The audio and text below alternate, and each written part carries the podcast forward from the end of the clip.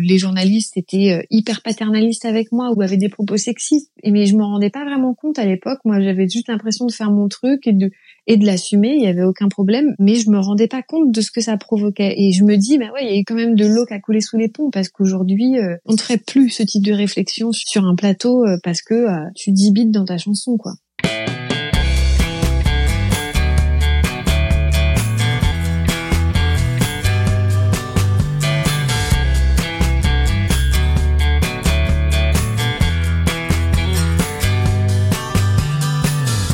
Bonjour à tous, vous écoutez Cadavrexki, le podcast qui décompose un parcours inspirant.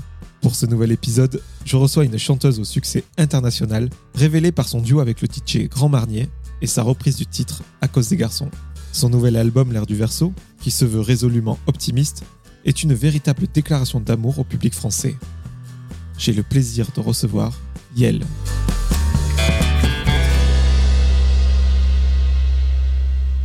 Salut Julie. Bonjour. Comment vas-tu? Ça va bien, merci. Et toi? Bah, ça va super. Je suis très content de t'avoir dans, dans, mon émission.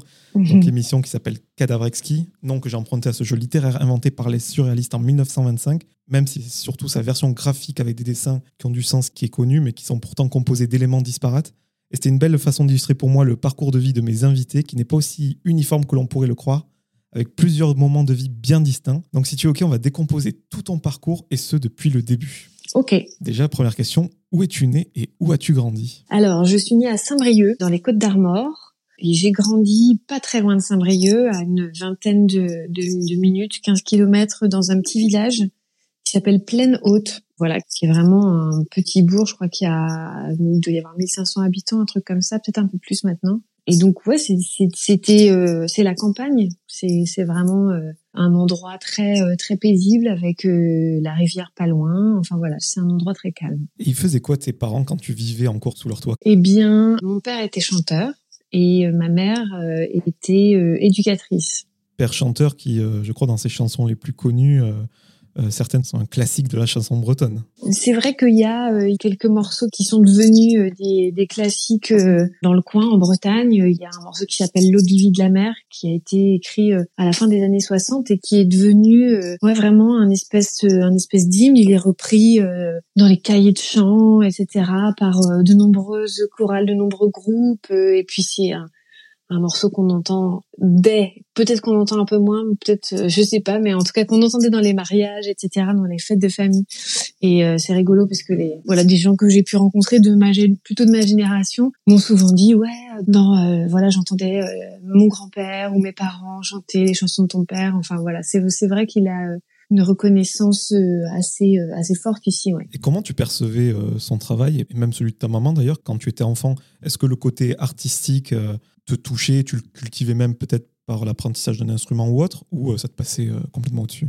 Euh, non, non, au contraire, moi j'étais vraiment, j'étais assez passionnée par ben, par plein de choses. Je faisais je dessinais pas mal. J'ai fait euh, une option euh, art plastique quand j'étais euh, au lycée. Je faisais du théâtre, j'ai fait un peu de piano, je chantais, j'ai pas mal chanté dans différentes formations. Et puis j'aimais bien tâtonner, disons, dans différents moyens d'expression. Mais je ouais ça me ça me plaisait déjà beaucoup. Je pense que j'aimais euh, j'aimais le côté euh, spectacle. Enfin voilà ça me ça me plaisait d'être sur scène etc je pense que d'avoir vu mon père sur scène aussi petite ça m'a ça m'a certainement euh, donné envie ça m'a inspiré ça ça a certainement en tout cas oui planté cette petite graine pour plus tard quoi tu te souviens d'une œuvre culturelle qui t'a marqué quand tu étais enfant une, chanson, une BO d'un film, même un film tout court d'ailleurs? Alors il y a une chanson, euh, oui, qui m'a particulièrement marqué et que j'aime toujours autant.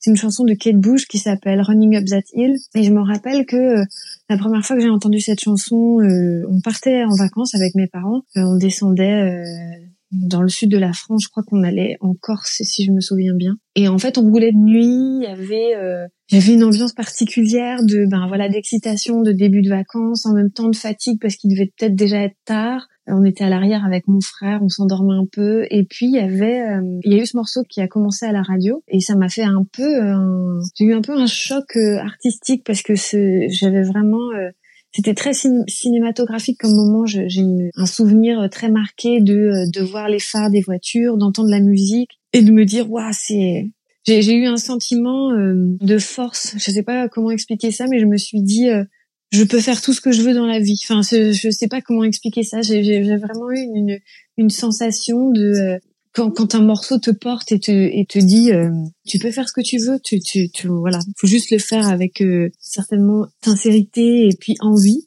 Mais mais voilà, je, ce, ce, sera possible. Et, et ce morceau est resté très présente dans ma vie. Et puis ensuite, j'ai découvert aussi euh, les autres euh, albums, les autres titres de Kate Bush. Et c'est quelqu'un qui m'a souvent inspirée parce qu'elle elle a aussi un, tout un univers euh, graphique, etc., qui me parle beaucoup dans ses clips, etc. Donc ça, ça a été le point de départ de quelque chose d'important. Parmi les, les autres influences que tu revendiquais du au début de ta carrière, si je me souviens bien, il y avait Nirvana, Rage Against the Machine, Blur. C'était ces chansons-là que tu reprenais avec les différentes formations que tu évoquais tout à l'heure? Euh, Oui, quand il y a eu, euh, en effet, euh, j'ai fait partie d'un groupe euh, plutôt pop rock et en effet, on, alors on avait, il y avait des compositions, mais on faisait quelques, il me semble qu'on faisait quelques reprises, mais je, je me rappelle pas par contre exactement quoi. Mais en tout cas, ça c'est ce que je pouvais écouter. je me rappelle à la radio et j'aimais bien déjà des choses très différentes. C'est-à-dire que je pouvais écouter en effet je sais pas Madonna euh, Rhythmix et puis l'instant suivant écouter un album de Nirvana ou euh, les Red Hot Chili Peppers euh, ou Snoop Dogg enfin voilà.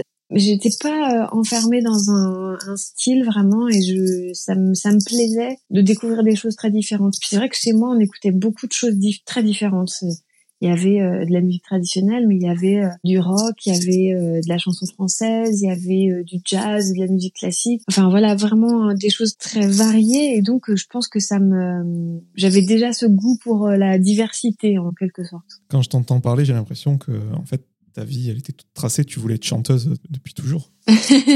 ouais, je, j'ai, je crois que j'ai voulu être chanteuse très tôt. Je l'ai beaucoup dit, je pense, petite, et puis je chantais beaucoup euh, devant les gens, euh, quand il y avait des gens à la maison. Euh, j'aimais bien faire des spectacles, euh, j'aimais bien chanter à l'école.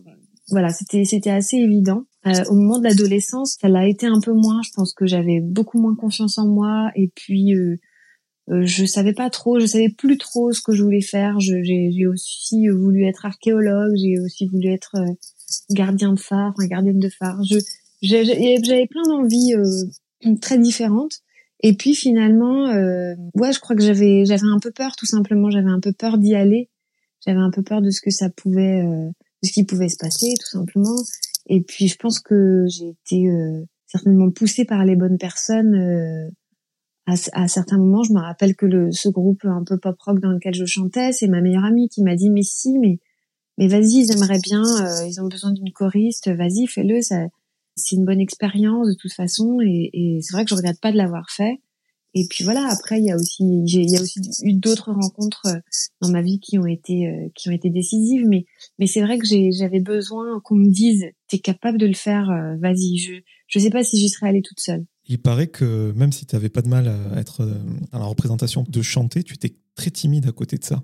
Ouais, je pouvais. Alors c'est assez paradoxal, mais je, je pense que c'est toujours euh, un peu le cas, c'est-à-dire que je peux être euh, assez timide ou, ou, ou, même paraître froide euh, quand je rencontre les gens pour la première fois. Je suis un peu, je suis pas sur mes gardes, mais je j'aime bien rester en, en, retrait et être plutôt dans l'observation. Et puis une fois que je me sens en confiance, je donne beaucoup et je peux me me lâcher beaucoup, mais mais c'est vrai qu'il y avait une forme de timidité qui m'empêchait certainement de faire des choses. Après, le passage par le théâtre m'a certainement euh, quand même aidé justement à, à, réussir à passer cette euh, cette espèce de petite euh, timidité qui est toujours là, mais voilà, elle n'est pas du tout encombrante ou maladive ou quoi. Mais disons qu'il y a des espaces dans lesquels je me je, je me sens plus de m'exprimer, notamment quand je suis sur scène, je je c'est comme si il y avait toutes les barrières tombaient quoi.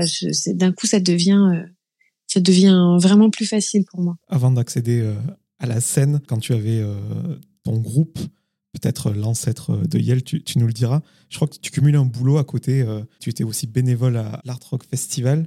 Qu'est-ce que tu faisais comme, métier ou comme étude à ce moment-là? Alors ouais, en fait, euh, après le lycée, j'ai étudié à Rennes. J'ai été étudiante en art du spectacle, donc j'ai étudié le cinéma et le théâtre et la musicologie. Et puis au bout de trois ans à Rennes, j'en avais un peu marre même si j'ai passé de très bonnes années là-bas et j'ai fait plein de choses et c'était vraiment très très cool, mais j'avais envie de travailler.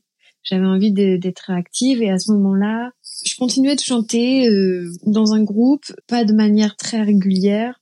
On faisait pas de concerts, on, se retrouvait pour répéter et voilà, ça nous suffisait. Et donc, euh, en fait, j'ai trouvé un travail dans une compagnie de théâtre parce que moi, j'avais envie de bosser dans le milieu culturel. Je savais pas euh, vraiment vers quoi j'allais m'orienter exactement. Et en fait, j'ai eu une opportunité que j'ai saisie et j'ai été prise dans une dans une compagnie de théâtre pas très loin de, Saint-Brieuc. J'étais chargée de prod quoi donc je m'occupais de euh, faire les cachets des artistes de euh, gérer la communication euh, la prod etc enfin voilà c'était très intéressant c'était très varié il y avait un panel de, de, de, choses à faire. Et en fait, c'est à cette époque-là que j'ai rencontré euh, Jean-François Grand Marnier et, et qu'on a commencé à faire de la musique ensemble. Et disons que quand on a fait ce titre Je veux te voir euh, et que ça a commencé à prendre un petit peu, voilà, j'en ai parlé à, à ma boss de l'époque euh, qui était comédienne, qui était clown et donc qui m'a dit écoute moi je suis partie à 18 ans de chez mes parents pour pour ma passion voilà pour devenir clown pour pour devenir artiste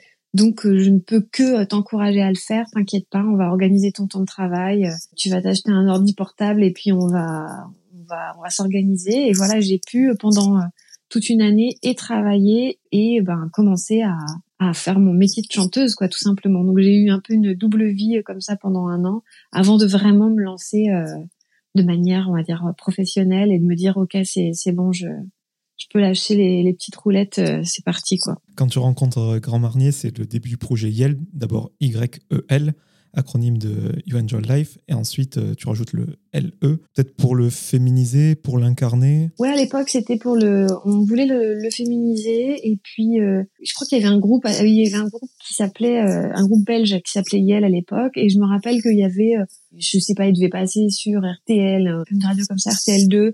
Et donc on s'était dit ouais, ça prête un peu à confusion. Euh, rajoutons un L et un E, voilà, ça féminise et en même temps euh, ça, euh, voilà, ça devient vraiment que mon nom à moi. Quoi. Alors le projet Yale, il a été découvert sur MySpace en 2005, donc je crois qu'il y a que les plus de 30 ans qui peuvent s'en souvenir.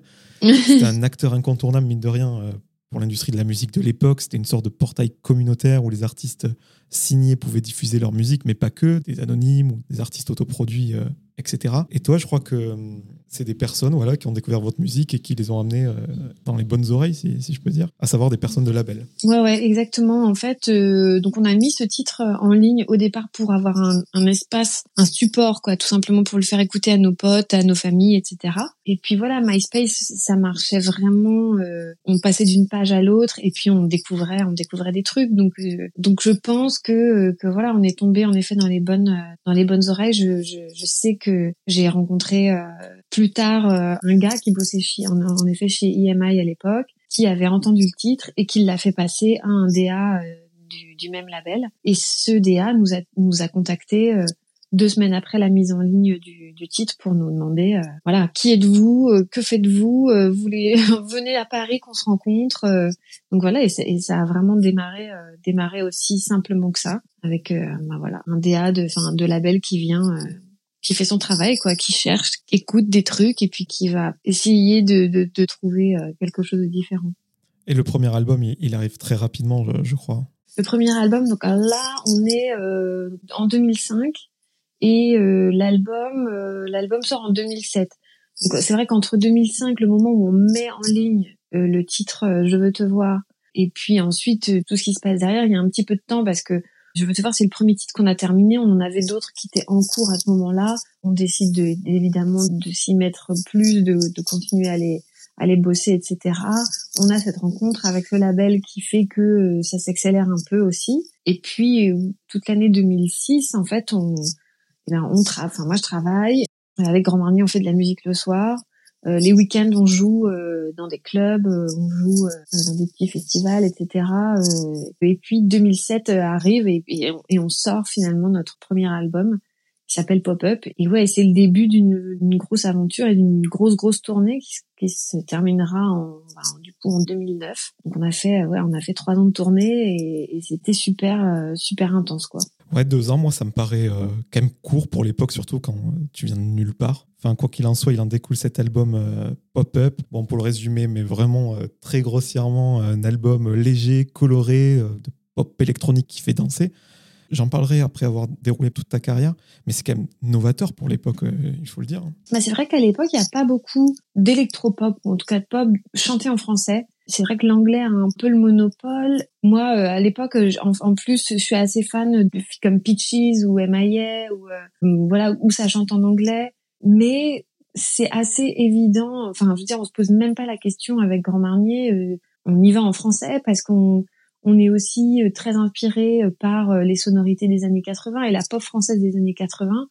On se dit, c'est quand même tellement riche de pouvoir raconter des histoires dans sa propre langue, dans sa langue natale, et d'être au plus près de, ce qu'on a envie d'exprimer, des émotions, des mots. Moi, je parle anglais à l'époque, mais pas très très bien. J'ai pas beaucoup de vocabulaire, donc je me vois pas du tout chanter en anglais. Et c'est vrai qu'il y avait on n'était pas énormément à, chanter en français à ce moment-là. Et peut-être qu'on comble en effet euh, je sais pas une case qui n'est pas occupée quoi. Mm.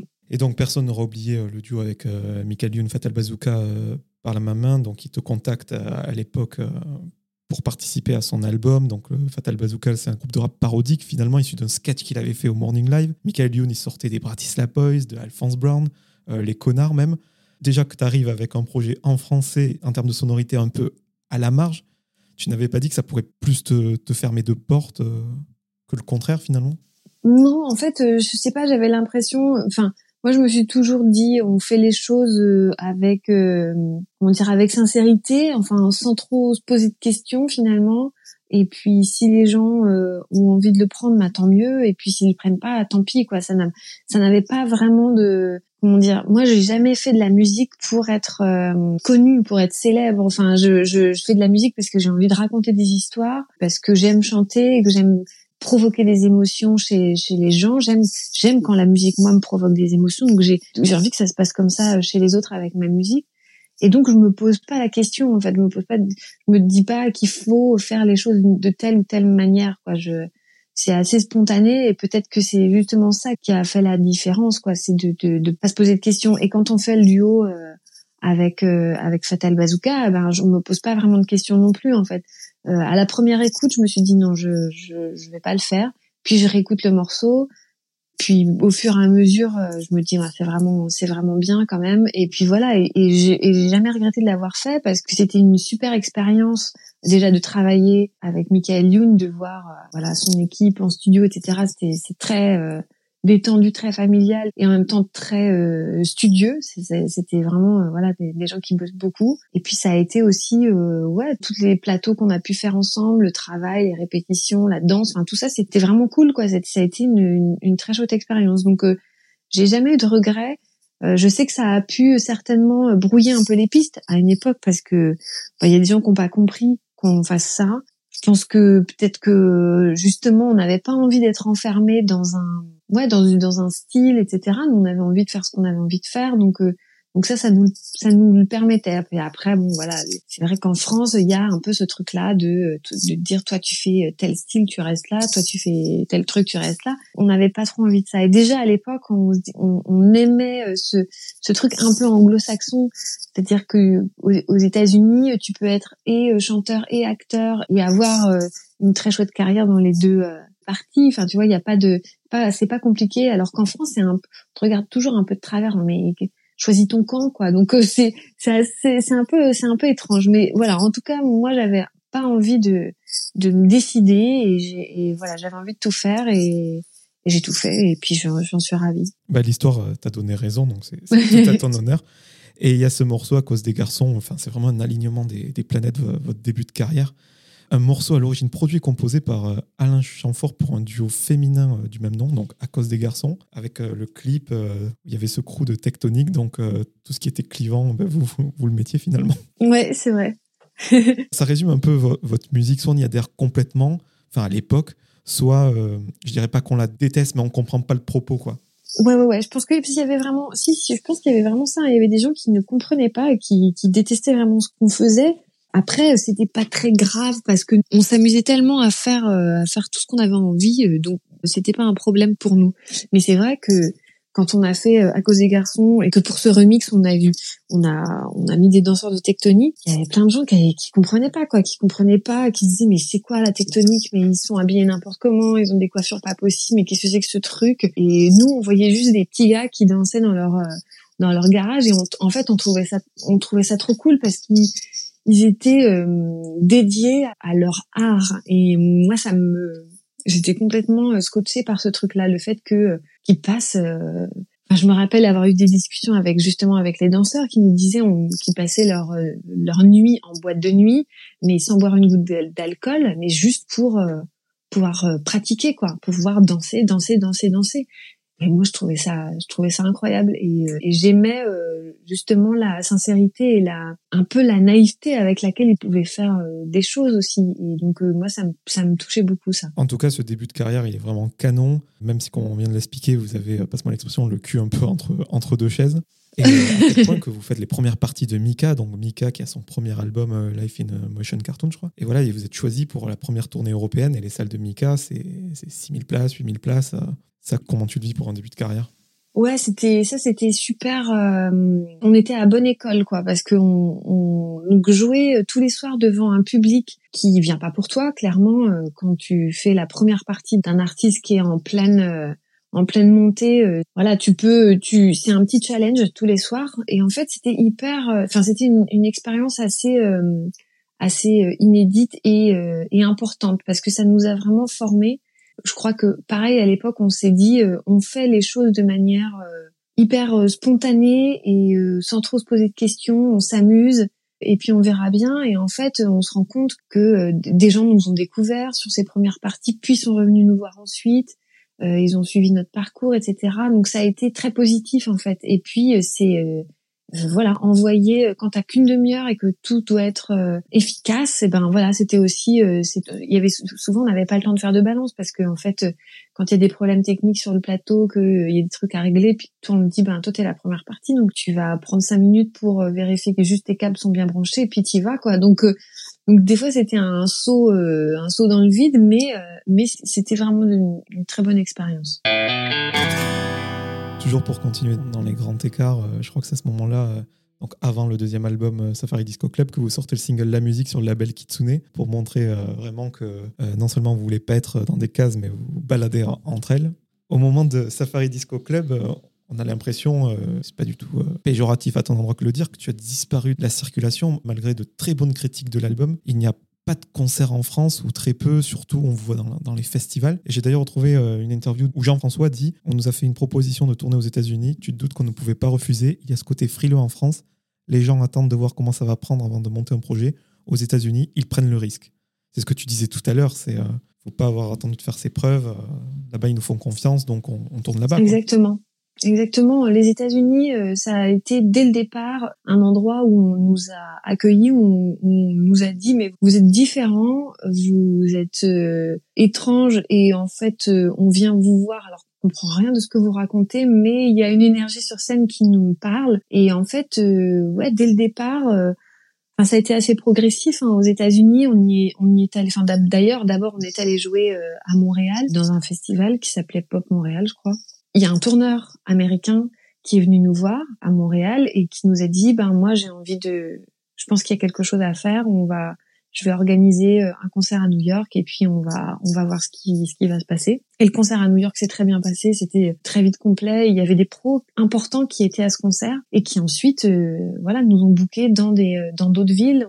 On nous a dit ben après cette petite cette cette date à New York on va vous faire une mini tournée de de huit dates entre la côte est et la côte ouest, et puis on va vous faire jouer à Coachella, et puis pouf Coachella, ben ça déclenche encore une autre tournée derrière. Puis ouais, les États-Unis nous ont toujours euh, accueillis à bras ouverts, alors qu'en France, on avait l'impression en effet d'être un peu incompris. Donc on a on a privilégié, on a privilégié aussi euh, un territoire euh, où on était où on était attendu. Et c'est vrai que Safari Disco Club, il a eu une grosse résonance aux États-Unis. On a refait Coachella pour la deuxième fois. On a fait une grosse tournée en Amérique du Sud euh, également. On a joué au Japon. Enfin voilà, il y a, eu un engouement euh, particulier. Et c'est vrai que ben à l'époque en France, on avait eu c'était vraiment assez incompréhensible parce qu'on avait euh, des vraiment de très bonnes critiques sur l'album Safari Disco Club. On avait des albums, enfin des critiques assez dithyrambiques. Et malgré ça, bah, on n'avait pas de date de concert, ou très peu, comme tu disais tout à l'heure. Donc, euh, bah voilà, on s'est, on s'est pas posé la question. On a, privilégié euh, bah, les États-Unis entre autres, et puis euh, on a disparu un peu. Enfin, on a fait notre notre vie un peu, voilà, un peu beaucoup ailleurs, un petit peu ici, mais en étant toujours, enfin nous, on l'a toujours fait avec beaucoup de joie, même si des fois on se posait un peu la question, on comprenait pas trop, mais c'était pas très important en fait. Ça, ça nous empêchait pas du tout de de vivre notre truc, euh, notre truc ailleurs. Je me souviens qu'à l'époque, tout le monde vous demandait euh, quelle est la recette miracle pour que votre groupe cartonne euh, aux États-Unis. Y en avait une, ça se saurait. J'imagine que de votre côté, vous êtes quand même forcément posé la question. Est-ce que tu avais l'impression de combler une sorte de vide, comme tu disais tout à l'heure, où il y avait un engouement particulier avec la langue française à ce moment-là? Je pense qu'il y avait, c'était une corrélation de choses. Je pense qu'en effet, il y avait pas, comme je disais, il y avait assez peu d'artistes qui euh, chantait en français encore à l'époque de Safari Disco Club. Hein. on y avait, euh, enfin la pop française, on va dire toute la nouvelle scène et tout qu'on peut entendre aujourd'hui. Elle n'était pas aussi euh, aussi présente il y a dix ans en fait. C'est beaucoup plus récent que ça. Et donc bah ouais, il y a dix ans, on était encore un peu à la marge. je pense qu'aux États-Unis, notamment, c'est vraiment les lives, c'est vraiment le l'énergie et ce que les l'expérience de, de, de, live qui faisait que les gens venaient nous voir puis revenaient nous voir puis re revenaient nous voir. Et puis aussi euh, en parlaient à leur famille à leurs amis. Enfin voilà il y avait une espèce de bouche à oreille qui se faisait euh, naturellement. On a eu aussi euh, voilà des, des, bons articles. On a fait quelques émissions. On a fait quelques bonnes émissions de radio aussi. Et puis évidemment jouer à Coachella et ben ça ça rayonne, c'est un, c'est un, c'est un festival, que ce soit dans le milieu pro ou euh, côté public, c'est, c'est assez, euh, c'est assez fou de voir ce que ça peut engendrer ensuite comme demande. Donc il y a certainement eu ça aussi qui nous a aidés. Mais alors après, on s'est jamais, on n'a jamais vraiment compris. Je pense que on a pu voir ensuite que les chanteurs euh, français, pop français étaient un peu plus plébiscités. Mais c'est vrai qu'à l'époque, on n'était pas très très nombreux quand même. Tu parlais de l'écriture euh, en français. Le moins que l'on puisse dire, c'est que vos paroles, elles ont fait parler à l'époque. Euh, des paroles jugées euh, directes, qui pouvaient pas être naïves, limite cucu, voire outrancières. Pourtant, si on se penche sur les textes, il y a toujours eu des doubles lectures. quand tu y prêtes attention, même, je trouve que ça, ça remue, ça, ça, dit des choses. Et je me souviens que des phrases de vos chansons étaient limite exhibées comme des slogans. Je me souviens de c'est pas une vie à la vie qu'on vit quand on vit, pas la vie qu'on veut. Parole de c'est pas une vie. Tu, tu, te souviens un peu de cette période? Oui, oui, bien sûr. Ouais, ouais, je me rappelle. Mais moi, j'ai toujours bien aimé euh, les doubles lectures. Et euh, enfin, je sais pas, par exemple, dans les morceaux de Bachung, il y a, y a ça. Dans les morceaux, euh, là, je réécoutais du Niagara il y a pas très longtemps, et je me disais, c'est fou parce que je, suis passée. Enfin, c'est pas que je suis passée à côté des textes, mais mais mais euh, je les entends pas du tout de la même manière. Et je me dis qu'en effet, il y a il y a des doubles sens, il y a des petites euh, des petites choses qui sont glissées comme ci comme ça. Et, et moi j'aime ça en fait. J'aime dans la musique que dans les chansons que chacun puisse se raconter sa propre histoire que tu puisses euh... faire la propre interprétation. Exactement exactement. Et ça me ça me plaît que les gens que ce qui se passe ça avec ma musique et, et ça me plaît de, de, de, retrouver ça chez les autres. Donc euh, ouais je pense que euh, ça a certainement comment dire marqué un peu notre notre écriture notre identité. Et puis c'est vrai qu'on s'est jamais censuré. Enfin, on s'est jamais dit, je vais pas dire ça dans cette phrase-là. Ça sonne bien comme ça.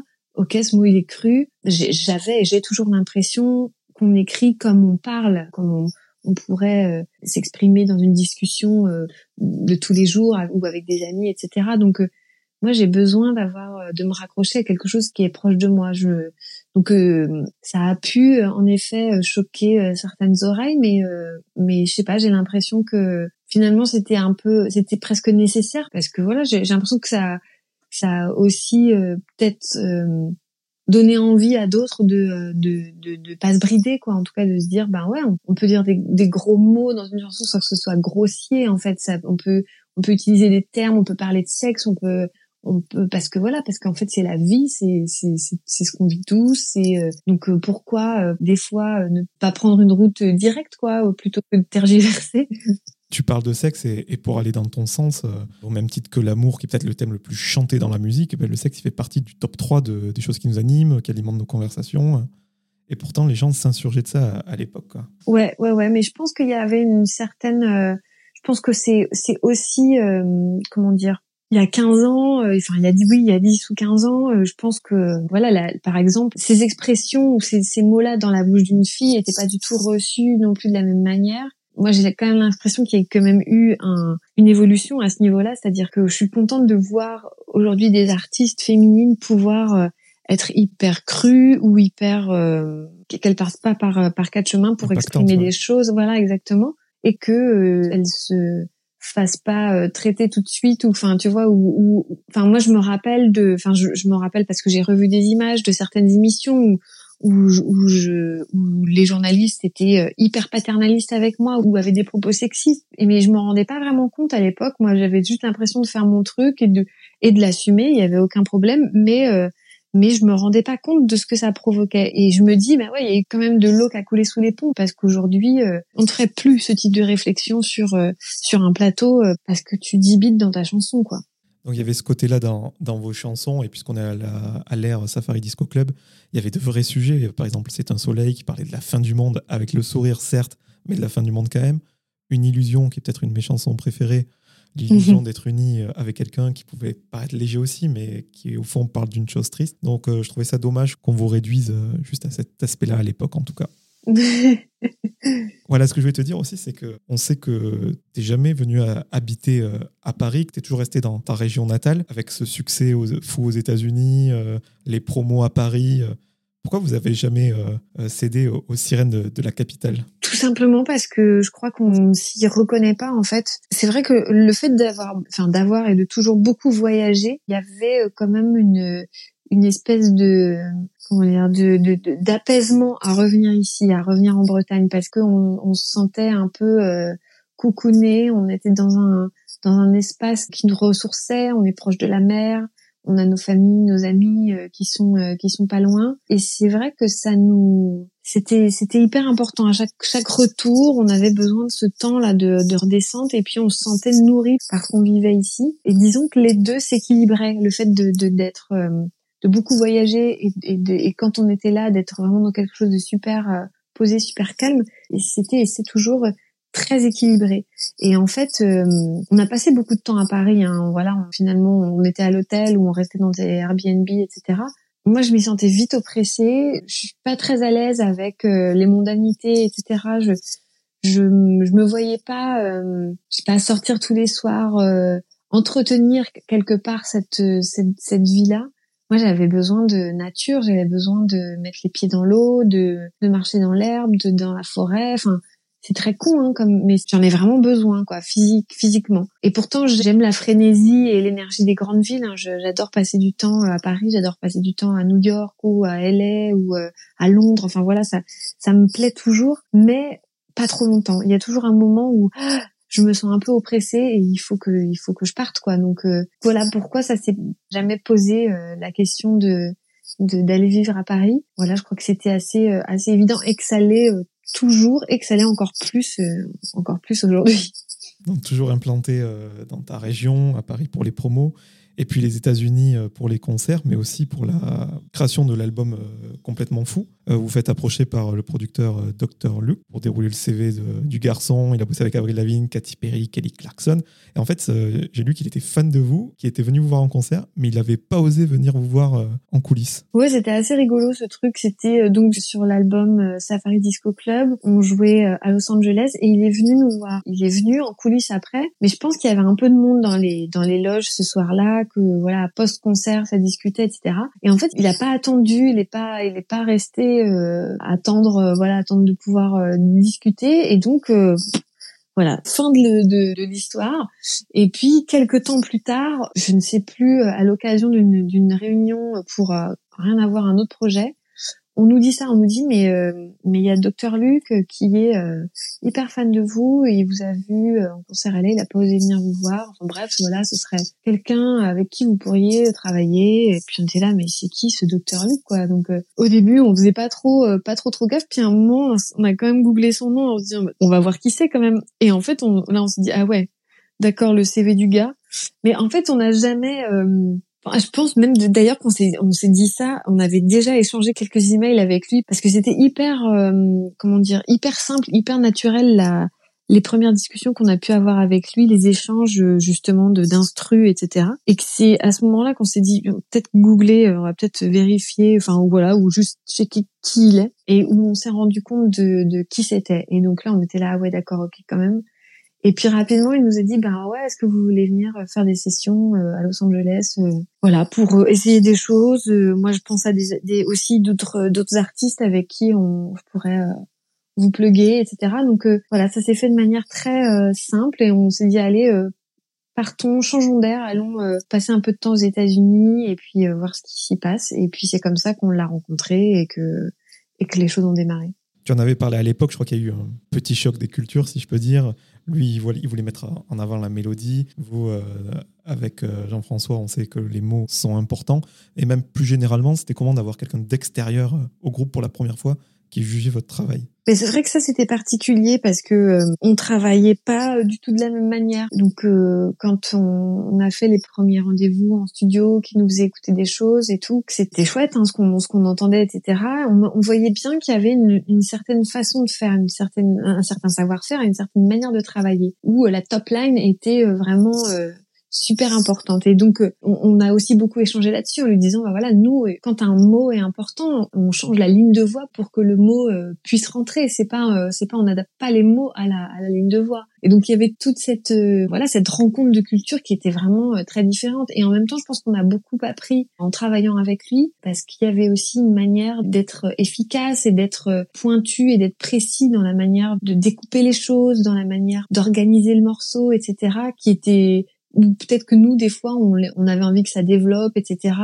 des fois c'était pas forcément nécessaire et on se rendait compte qu'en que temps eh ben, il y avait des choses beaucoup plus fortes qui apparaissaient. Enfin c'était c'était vraiment euh, un échange euh, un échange très chouette. Et puis il y avait pas de enfin on on, on s'est jamais senti euh, avec un gros producteur parce qu'en fait on travaillait chez lui. Il avait un studio dans une pièce de sa maison et donc c'était très familial comme ambiance. Il y avait, euh, voilà, on descendait manger dans la cuisine, il y avait sa femme, ses enfants qui étaient là. Enfin, voilà, c'était très simple. Donc, euh, ouais, j'ai l'impression que c'était une expérience nécessaire. Ça nous a aussi, on en parle, t'en parlais au début, mais ouvert à travailler avec d'autres parce que c'est vrai que depuis euh, Pop-up, Safari Disco Club, on travaillait vraiment en vase clos avec Grand Marnier et Tepre qui, euh, qui avec qui on avait travaillé sur le premier et le deuxième album. Et là sur ce troisième album, euh, Tepre il était plus là. On avait envie aussi, euh, bah voilà, de faire confiance à d'autres gens, de voir ce qui pouvait se passer. On savait pas où du tout on allait. Hein. Et, en fait, il y a eu il y a eu des rencontres très importantes, très marquantes dans ce dans cette période. Et voilà, il y a encore des gens avec qui on a travaillé, par exemple sur le dernier album. C'est des choses qui nous ont ancrés euh, fortement à un moment et qui aussi ont, ont ouvert le ouvert le spectre. Et c'était très bien parce que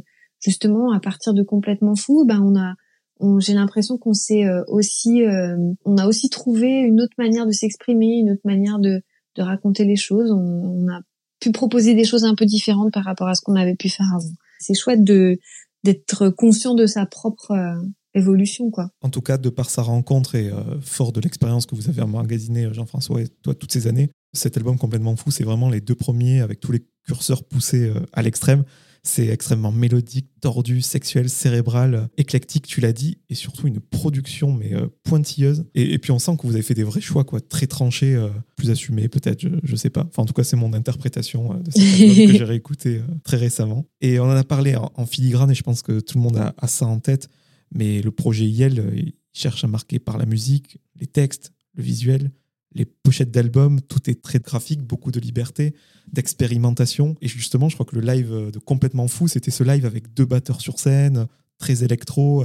Là aussi, vous vouliez provoquer quelque chose euh, quand le public venait vous voir. Ouais, on avait envie d'aller un peu plus loin justement euh, sur scène, euh, justement en n'étant pas dans quelque chose d'un peu classique avec euh, une batterie, je sais pas un clavier, des basses, etc. On a toujours aimé les formules euh, légères et en même temps euh, percussives. Enfin, Grand Marnier, étant batteur de formation, il a toujours eu ce goût, on va dire, pour les percus, pour les batteries, etc. Et en fait, on avait, on s'est dit, mais pourquoi pas complètement en fait assumer ce côté électronique aussi de notre de notre musique. Donc on avait des pads qui déclenchaient des sons, etc. On avait évidemment des des ordis euh, sur scène pour euh, pour une partie des bandes. Mais euh, en fait ce qu'on voulait c'était c'était avoir quelque chose de visuellement fort. Et donc on a imaginé ce live de, de complètement fou en ayant ça en tête en ayant vraiment dans l'idée que qu'on pouvait faire quelque chose de de fort avec avec finalement pas beaucoup d'éléments sur scène. Et, et beaucoup d'éléments et voilà d'éléments de percus. Et puis avoir aussi quelque chose esthétiquement euh, un peu marqué avec euh, Grand Marnier euh, et Franck qui sont sur scène dans les mêmes tenues avec quelque chose d'un peu robotique, un peu mécanicien de la musique. Et puis, ouais, eux, ils ont toujours aimé aussi ce, ce truc-là d'être au, au, second plan, mais d'avoir cette, cette fonction hyper visuelle, quoi, hyper forte visuellement les tenues, toi, tu te fais plaisir depuis toutes ces années quand même. Ben oui, oui, moi, je, moi, j'ai toujours, enfin, je sais pas, j'y repensé il y a pas très longtemps. C'est vrai que quand j'étais enfant, je me déguisais beaucoup, que j'adorais euh, justement euh, ce truc de mettre un vêtement pour raconter une histoire ou pour monter sur scène ou pour euh, ouais raconter quelque chose d'un peu différent. Et en fait, dès le départ, c'était important pour moi de de mettre une tenue, de rentrer dans d'autres habits pour aller sur scène. Je pense que c'est j'ai besoin j'ai besoin de le faire pour d'ailleurs me sentir à l'aise. Là si tu me dis euh, tu peux tu peux me prendre un micro et, me chanter un truc euh, alors que je suis euh, dans mes trucs de tous les jours je vais ça va être compliqué pour moi. Alors que dès que je que je m'habille j'enlève plutôt l'espèce de carapace que peut-être je me mets un peu au quotidien pour laisser s'exprimer ma partie un peu extravertie et donc ouais, j'ai eu la chance de ben de rencontrer euh, des gens euh, talentueux aussi, hein, des créateurs, euh, Jean-Charles de Castelbajac, Jean-Paul Lespagnard, avec qui on, on, a travaillé longtemps, qui a fait la pochette de Safari Disco Club et puis qui nous a fait notre tenue de scène ensuite. Pareil sur sur complètement fou, avec pareil toujours des combinaisons super moulante et euh, super flashy. Et puis euh, pareil aux États-Unis avec Brian Lichtenberg qui m'a souvent habillée pour euh, justement les dates américaines. Enfin voilà, tout ça, ça faisait vraiment partie du, du, du jeu. Et puis encore aujourd'hui sur sur l'ère du verso, ça a été un plaisir de de travailler avec Pierre-Alexis Armet qui, qui nous a vraiment en plus lui emmené dans quelque chose vers lequel on serait pas forcément allé. Enfin en tout cas on avait envie de ça, mais je pense qu'on n'osait pas trop aller dans quelque chose de plus sombre, d'un peu plus euh, marqué, peut-être d'un peu plus adulte, tout simplement. J'en sais rien, c'est peut-être pas le mot idéal, mais mais en tout cas euh, assumer, j'en sais rien, euh, assumer une autre, encore une autre partie de de moi. Mais c'est vrai que ça ça passe toujours par le vêtement. On va parler de l'ère du verso, mais juste pour expliquer aux gens s'il y a quelque chose qui me revient. L'imagerie est tellement importante dans ton projet. Bon, les clips, j'en parle même pas les lives, les albums, les, tenues. Même ton premier album, je crois, Pop-Up, c'est un album qui se dépliait, ça me revient là. Oui, exactement. En fait, on aimait le truc du vraiment, tu vois, moi quand j'étais gamine et j'aime toujours ça, les livres en pop-up, tu vois que tu ouvres et qui se déplient et puis d'un coup qui te montre euh, un univers en, en 3D. Là, je trouvais ça complètement euh, complètement génial. Et du coup, on a eu cette idée de voilà d'avoir une espèce de, fourreau euh, à, l'album qui qui puisse s'ouvrir et qui soit qui soit en pop-up. Voilà, c'était un petit détail, mais ça, c'était important pour nous. Donc tu parlais de la pochette euh, de l'ère du verso quand on la voit, euh, donc tu as une, une sorte de combinaison euh, noire, on dirait euh, Sky Johansson dans le film Under the Skin, que je te recommande. on sent que quelque chose de, de grave s'est passé, un truc genre post-tempête. et en plus, l'album sort pendant le, en pleine pandémie, je crois, plein Covid. Bah justement, qu'est-ce que tu voulais raconter avec cette pochette? Ben, En fait, c'est rigolo, mais cette pochette, elle a été shootée 15 jours avant le, avant le premier confinement. Donc elle n'a pas du tout été orienté par les événements. Mais je pense que quelque part, il y avait euh, quelque chose de latent en nous qui résonnait et qui a résonné ensuite avec euh, ben, avec ce qu'on a ce que tout le monde a vécu. On avait envie d'aller euh, chercher un petit peu d'un côté un peu plus un peu plus sombre. Je pense qu'on a ces dernières années, on a grandi, on a évolué avec Grand Marnier, on a certainement aussi traversé des choses plus euh, sombres dans nos vies. On a perdu des proches. Moi, j'ai perdu mon père. Et je pense que tout ça a marqué notre euh, cœur, nos âmes, enfin tout simplement, on a été un peu. Euh, ça te fait grandir d'un coup, quoi. Tu exactement. Exactement. Je pense que moi j'étais euh, très naïve, très ado, toujours, tu vois, dans ma manière de vivre. Je, pense que j'avais vraiment l'impression d'être une une ado, des fois dans un corps d'adulte, mais j'avais l'impression de faire les choses de manière super légère et tout allait bien et tout et tout irait bien. Et sauf que justement d'être confronté un deuil si euh, si brutal, et eh ben d'un coup ça te fait ça te fait redescendre mais bien sur terre. Et je pense que du coup j'ai voilà. De tout ça on a eu envie de raconter des choses. Alors même si euh, l'album est pas euh, je dirais pas que c'est un album triste. Il est il est certainement teinté à, à certains endroits par par quelque chose d'un peu plus sombre. Mais mais je pense qu'on était aussi prêt à assumer cette cette part là qu'on avait peut-être déjà évoqué dans nos albums euh, dans nos albums passés mais euh, de manière un peu euh, pareil un peu légère ou un peu sans rentrer dans le vif du sujet. Et donc je pense que là on y est allé un peu plus frontalement. Et je pense que ça nous a fait beaucoup de bien. Et et après on avait envie du coup que toute l'imagerie qu'on allait imaginer autour de cet album soit en accord avec avec les chansons avec ce qu'on ce qu'on raconte. Puis voilà ça s'est fait de manière assez assez simple et assez évidente finalement de, dans dans la recherche, dans le travail qu'on a pu faire avec PA, euh, le, styliste, etc. Dans les choix qu'on a a pu faire, c'était assez euh, c'était assez évident. Tu parlais de ce que vous avez mis dans l'album en termes d'émotion et d'implication. Moi, je dirais pas qu'il est diamétralement opposé à complètement fou, mais comme tu disais, on sent que là, j'y joue là-dedans, que tu explores des choses plus souterraines. Grand Marnier, donc qui est euh, l'autre membre du groupe, et ton petit ami, je pense qu'il a été aussi fragilisé par euh, tout ce qui s'est passé dans votre commune finalement. Toutes ces émotions se sont déversées automatiquement dans la musique. Oui, oui, c'est sûr. Il y avait, il y avait euh, une charge émotionnelle particulièrement forte au moment de au moment de l'écriture de cet album. Et puis bizarrement, il s'est fait. C'est un album qui a été qui fait assez vite alors qu'on est plutôt lent d'habitude. Et puis euh, et puis je sais pas il y a eu une espèce de il y a eu un moment en fait où on s'est dit tiens euh, on avait un morceau on avait le début d'un morceau euh, bah, c'est le morceau peine de mort. On a eu envie quand on avait commencé à le travailler à distance avec un ami montréalais on s'est dit on va aller à Montréal on va le finir ensemble. On a passé une semaine à Montréal et, on a bouclé vraiment le, le, le morceau.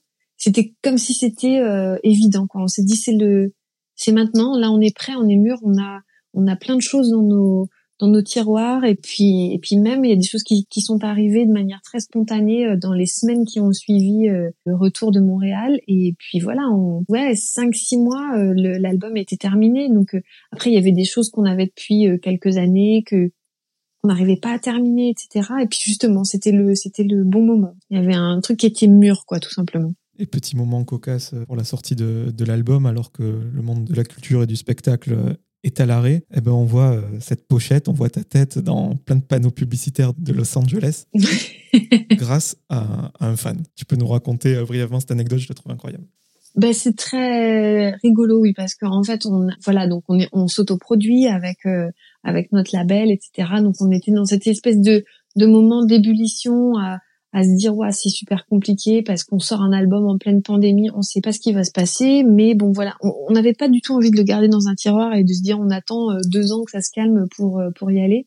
On s'est dit tant pis, on va y aller. Les gens sont enfermés chez eux, ils ont aussi euh, besoin de, de ça certainement. Voilà, on a fait notre notre organisation, etc. Et puis Jean-François il recevait il recevait des emails d'un mec qui lui disait free billboard enfin voilà il lui disait des trucs à chaque fois euh, dans l'intitulé du mail. Il disait mais c'est quoi ce truc euh, cette pub euh, enfin voilà il pensait vraiment que c'était tu vois comme les trucs enlarge your pénis quoi. Voilà une espèce de spam, et tu te disais bon voilà qu'est-ce que c'est que ce truc?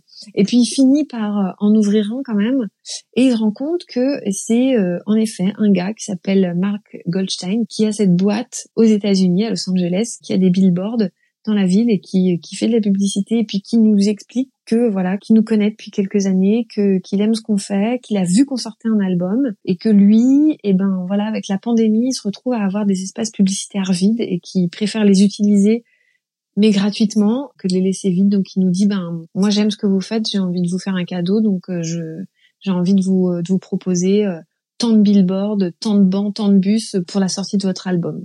Et donc euh, ben on s'est retrouvé à avoir en effet, la photo, euh, la photo de l'air du verso euh, dans les rues de Los Angeles, euh, Enfin, c'était assez euh, incroyable comme truc parce qu'en effet, il y a, on a reçu des tonnes de photos d'amis et de fans ou juste de gens qui, qui... et je pense qu'il y a des gens qui nous ont peut-être découvert aussi comme ça en voyant, euh, en voyant ces fameux billboards à Los Angeles. Voilà. Pour avoir eu la chance d'aller à Los Angeles, je confirme que les panneaux sont géants. Oui, oui, on les voit bien. Un peu comme tout ce qui se fait là-bas d'ailleurs. Tout à l'heure, on parlait des chansons à double sens. Il y en a une dans cet album qui s'appelle Je t'aime encore, même à triple sens. On l'a souvent décrite comme une chanson qui montre votre incompréhension euh, avec la France, euh, de tout ce dont on a parlé tout à l'heure. Mais moi, j'y vois aussi une, déclaration euh, d'amour. On parlait des choses plus souterraines que vous voulez exprimer dans cet album. C'était un peu ça aussi, cette chanson, finalement. Oui, c'était un petit peu ça. Il y a en effet eu parfois de l'incompréhension avec le public français de manière générale, mais malgré tout, il y a aussi une... C'est vrai ce que tu dis, moi je retiens aussi qu'il y a une fidélité, qu'il y a aussi des gens qui sont attachés à notre différence certainement. C'est aussi ça qui est touchant, c'est de voir que dans la dans la durée, eh ben voilà, les gens sont sont toujours là, ils, ils continuent d'adhérer à notre musique, d'aimer ce qu'on fait, etc. De, de justement pas euh, nous juger justement quand on fait des quand on fait des écarts et qu'on voilà qu'on collabore avec euh, tel ou tel autre artiste, qu'on suit finalement notre euh, nos envies et ben voilà, c'est hyper agréable de se sentir euh, porté aussi par euh, par un public et de sentir que cette différence, ouais, que cette euh, qu'on pourrait appeler une originalité, j'en sais trop rien, mais en tout cas, voilà, j'aime bien le mot différence. Ça peut aussi peser dans la balance. C'est c'est vraiment chouette. Et je parlais de triple sens parce qu'il fait écho aussi à la lassitude dans le couple. Moi, je voulais savoir si artistiquement, il y avait eu une lassitude avec Grand Marnier depuis toutes ces années, tous ces albums. Ben, je crois pas parce que hum, justement euh, le fait de euh, de renouveler parfois notre manière de travailler, de se bousculer aussi un peu nous-mêmes, de, de laisser euh, d'autres intégrer notre duo, ça provoque des choses en fait, ça génère des bah, des basculements qui font que que justement tu te dis si si dans cette bascule je me sens toujours aussi bien, c'est que c'est solide en fait. Et je crois que on a extrêmement confiance l'un dans l'autre, aussi en notre capacité à se tromper et, et notre capacité à faire des bons choix aussi.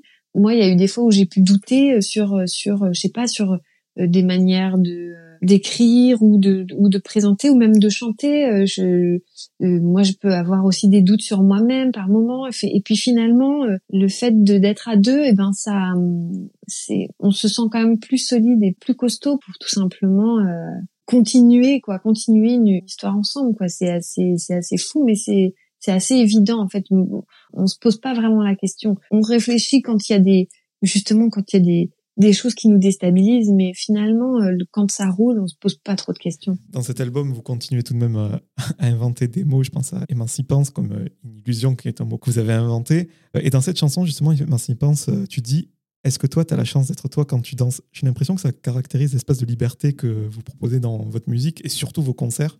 Tu as déjà eu, puisque je parlais de basculement, bon, je l'utilise dans un autre sens, des témoignages de gens qui sont peut-être plus assumés en écoutant votre musique ou... Ouais, on a eu des euh, beaucoup de témoignages de euh, alors très divers hein, de euh, de gens et d'ailleurs un peu partout dans le dans le monde de gens qui qui nous ont dit des choses très fortes justement par rapport à leur vie privée. J'ai notamment le souvenir de, de recevoir un message d'un d'un garçon, d'un Mexicain, qui était extrêmement mal dans sa peau, qui était obèse, qui voulait suicider. Hein, clairement, il nous a dit moi je j'ai pris ma bagnole, euh, j'ai roulé dans le désert pour aller me foutre en l'air. Et puis euh, en shuffle sur mon sur mon téléphone, il y a eu des morceaux. Donc à l'époque c'était Safari Disco Club et des morceaux de Safari Disco Club qui qui sont passés. Et en fait j'ai fait demi-tour parce que parce que vos morceaux m'ont m'ont redonné de l'énergie, m'ont redonné de la joie et je suis rentrée chez moi et puis euh, et puis je suis retournée voir mon psy. Et puis voilà en fait il y avait besoin d'un déclic et c'est grâce à vous. Quand tu reçois des messages comme ça c'est un peu euh, bouleversant. Et puis et puis pareil on a eu des gens qui nous ont dit qu'ils avaient fait leur transition. On les a vus transitionner. Enfin quand les gens te suivent sur plusieurs euh, albums plusieurs années et que tu les revois de concert en concert et que bah voilà il change il change de genre il change de vie il change de pays enfin voilà il y a, y a de très belles histoires de rencontres aussi de d'enfants qui sont nés enfin voilà c'est c'est assez fou en fait de se rendre compte que tu fais partie de la vie des gens et que peut-être à un moment tu les as euh, accompagnés mais tu vois comme je te racontais euh, au début de notre discussion euh, cette histoire avec euh, le morceau de Kate Bush, Running Up That Hill. Pour moi, ça a été un morceau vraiment décisif, vraiment particulier, et je pense que et je pense qu'il y a des morceaux comme ça qui peuvent qui peuvent vraiment te te bouleverser au point que ça te fait prendre des décisions importantes dans ta vie. Donc donc moi je trouve ça enfin je trouve ça merveilleux en fait de pouvoir je fais pas de la musique pour changer la vie des gens, mais en tout cas pour pouvoir les accompagner si je peux les accompagner dans leur vie et les rendre plus heureux, ça, moi je suis ravie quoi. C'est, je, je, je, peux mourir demain. Le fameux pouvoir de la musique. Mais oui, c'est dingue. J'ai reçu dans cette émission Fanny Sidney de la série 10%. Et à propos de cette série, toi tu as invité Nicolas Maury euh, sur le clip de Vue d'en face. Euh, je t'en parle car c'est quelqu'un que, que je ne connais pas, mais que je trouve très touchant et que j'aimerais bien recevoir. Et je voulais savoir, toi, euh, qu'est-ce qui t'avait poussé à l'inviter sur le clip de ce morceau? Eh ben justement euh, parce que je le trouve, euh, le trouve très touchant et que on, on avait eu l'occasion de se rencontrer l'été précédent parce que c'est c'est le très bon ami d'une très bonne amie et voilà on a passé quelques jours ensemble à dîner, à, à boire du vin, à aller se baigner, enfin voilà, à, vivre quelques jours de vacances ensemble. Et puis, et puis voilà, on s'est très bien entendu.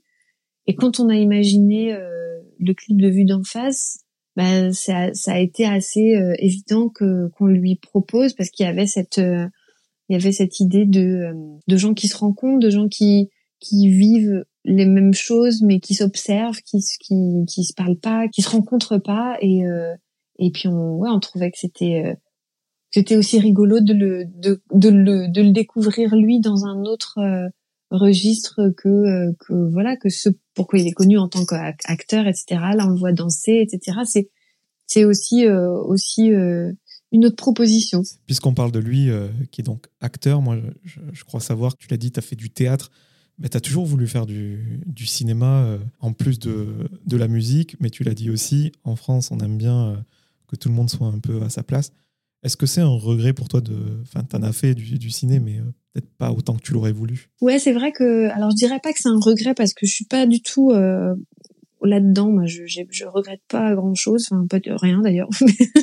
mais euh, mais c'est vrai quand j'ai commencé à y goûter, que j'ai eu l'occasion de tourner dans des courts métrages, dans des même dans des films ou des séries, j'ai vraiment pris beaucoup de plaisir à le faire et je me suis des fois un peu sentie frustrée qu'il n'y en ait pas plus. C'est c'est certain. Après, je pense que j'ai je me suis jamais non plus euh, comment dire vraiment euh, euh secouée, euh, voilà, donner les moyens de le faire. C'est-à-dire que je suis jamais allée taper aux portes en me disant hey, coucou, t'es agent, moi j'aimerais bien jouer plus. Qu'est-ce qu'on peut faire ensemble? Je pense que ma timidité a freiné certainement cette cette cette envie là.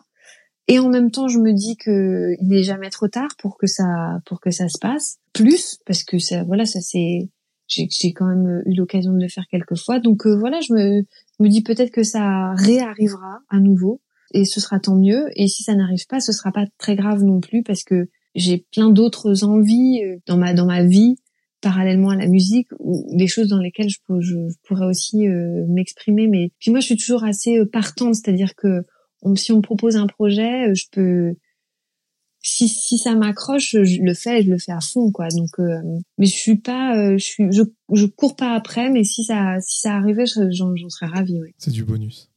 Voilà, exactement. Je le disais avant même de savoir que j'allais te recevoir dans cette émission et je ne sais pas comment tu vas réagir à ça, mais j'ai l'impression que le groupe Yel, bah, il avait six ans d'avance. Je m'explique.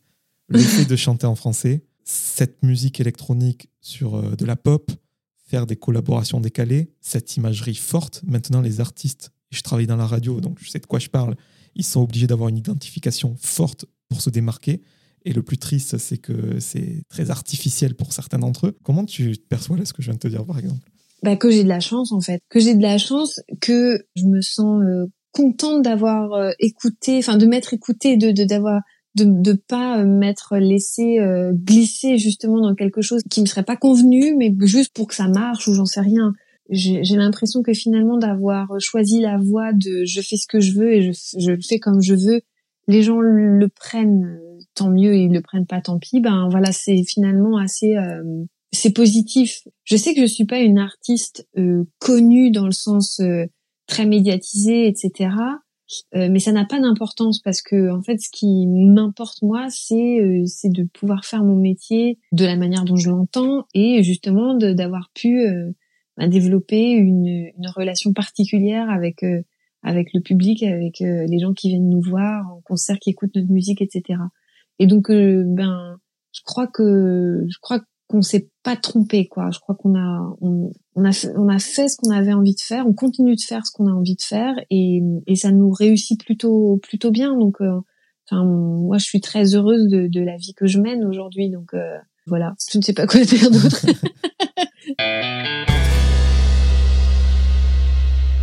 pour terminer cet entretien, quelques petites questions rafales pour mieux te connaître. Est-ce que tu as une routine matinale incontournable? Absolument pas je, je suis pas du tout euh, régulière. Je me lève pas du tout à des heures euh, à des heures régulières non plus. Je peux me lever tôt euh, s'il y a besoin, tard s'il y a besoin aussi. donc je suis pas du tout. et puis j'ai pas un rituel ou, quoi que ce soit. Non, je je fais comme les choses arrivent, mais je suis pas je suis pas du tout quelqu'un de, de, de routinier ou organisé. Est-ce que tu as une peur irrationnelle? Je ne crois pas j'ai peur de ah si alors j'ai bah, je sais pas si c'est aussi on peut la compter comme peur mais j'ai des tocs je je vérifie euh, plein de fois si j'ai bien fermé la porte si euh, j'ai bien fermé le gaz des trucs comme ça. Je fais pareil. Mais voilà. Quel est le moment de ta carrière professionnelle dont tu es euh, la plus fière vraiment où tu te dis ah ouais quand même? C'est dur ça comme question.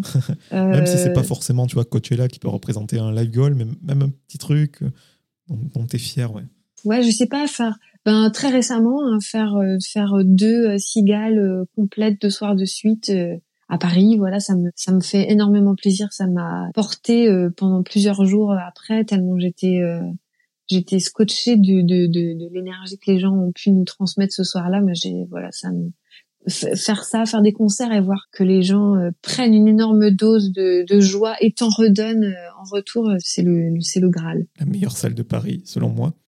Moi aussi.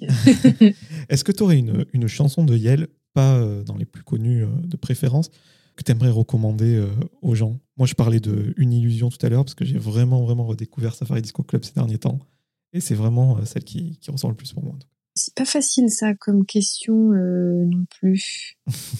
Qu'est-ce que je vais dire? Sur le dernier, sur le dernier album, peut-être un million. Voilà peut-être plus facile, est-ce que tu as une œuvre culturelle à, me recommander, que ce soit un livre, une série euh Eh bien, qu'est-ce que, qu'est-ce que, qu'est-ce que? Ben, En ce moment, euh, j'avoue que j'ai du mal à prendre du temps de lecture. Alors, j'ai genre plein de livres que j'ai commencé et que je n'arrive pas à, terminer, euh, évidemment. Mais, mais qu'est-ce que je... Ah ben si, il y a un livre qui m'a beaucoup marqué ces derniers temps, qui s'appelle Tu m'avais dit Ouessant de Gwenaëlla Bolivier et Ouessant, c'est une île euh, à la toute pointe euh, Bretagne qui me fascine et que j'aime beaucoup depuis que je suis euh, que je suis enfant et et voilà et elle dans ce, dans ce livre un peu introspectif où elle elle passe elle passe plusieurs semaines sur sur cette île pour renouer un peu avec son histoire familiale, etc. voilà, c'est très fort, c'est beaucoup, on est beaucoup dans la description des éléments, etc. Et moi, ça me parle évidemment d'être parce que je, là où je vis, je suis, je suis assez confrontée aussi. Et voilà, c'est un, un, livre qui m'a un peu euh, ému et touché ces derniers temps. Je vais peut-être te demander de, de, réfléchir à nouveau. Est-ce que tu aurais quelqu'un à me recommander pour m'envoyer dans, dans mon podcast, euh, dans cette émission, pour dérouler son, son parcours euh, inspirant? Eh bien, écoute, il y, en a, il y en a plein. Il y a des, beaucoup de, de, de gens que j'aime bien et, et que bah, tu as parlé de Nicolas Maury. En effet, je pense que ce serait il aurait beaucoup de choses à te raconter dans un autre euh, registre en ce moment euh, sur notre tournée euh, française. Notre première partie s'appelle Kalika et c'est une jeune une jeune artiste que je te recommande d'aller découvrir soit sur scène, soit au moins pour écouter ses titres. C'est vraiment très très chouette. Je pense que c'est vraiment quelqu'un qui va faire des choses cool. Et après les jeunes, alors peut-être que pour l'instant son parcours il est un petit peu il est, pas encore très fourni, quoique. Mais, euh, mais voilà, c'est quelqu'un que j'aime beaucoup. Eh ben, j'écouterai euh, ce qu'elle fait. À qui aimerais-tu dire pardon? Euh, À personne. Comme je disais, je suis pas du tout dans le regret et je suis, je, je, sais pas ce que j'aurais à. Enfin, je dis pas que je suis quelqu'un que je suis parfaite et que j'ai rien à me reprocher. Hein, c'est pas du tout ça, mais mais euh, je suis quelqu'un d'assez. Euh, je pense que c'est lié à mon signe astrologique, mais c'est vraiment euh, genre moi je j'avance quoi. Je je je suis pas du tout dans le dans le passé ou quoi. Donc je ne sais même pas ce que je pourrais répondre. Et dernière question pour terminer cet entretien. Est-ce que tu es heureuse professionnellement? Tu as répondu un peu à demi-mot tout à l'heure, mais tu as atteint une sorte de quiétude? Oui, oui, oui, je crois que je suis, euh, je suis extrêmement euh, heureuse de ce que je fais, de la manière dont je le fais, de de ce que ça peut provoquer chez les gens, de ce que ça me renvoie, de ce que ça résonne ou éclabousse sur sur moi ou sur ma vie. Donc euh, non, non, je suis, je me sens à ma place, je me sens bien où je suis. Et en même temps, je me sens pas au bout de quelque chose. Je me sens plutôt au début de quelque chose. J'ai l'impression que que au bout de quatre albums, eh ben j'ai encore de la ressource pour euh, pour en faire d'autres et que j'ai encore plein de choses à raconter et plein de manières de le faire. Donc ça me donne de la de l'entrain et de la joie et de l'énergie pour euh, pour la suite. C'est arriver au bout d'une d'une tournée ou d'un album, c'est pas quelque chose de triste là parce que j'ai plutôt l'impression que voilà quelque chose de enfin que ça ouvre euh, ça ouvre encore plein de portes. Bah, c'est une super nouvelle pour nous ça. bah, merci beaucoup Julie, c'était euh, super cool. Et eh ben merci à toi, merci beaucoup.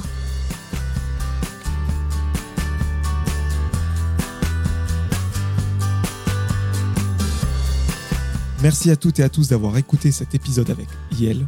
Si vous voulez soutenir le projet, vous pouvez mettre 5 étoiles sur Apple Podcast et Spotify et vous abonner à Cadavre sur toutes les plateformes de streaming. Je vous donne rendez-vous très bientôt en compagnie d'un nouvel invité.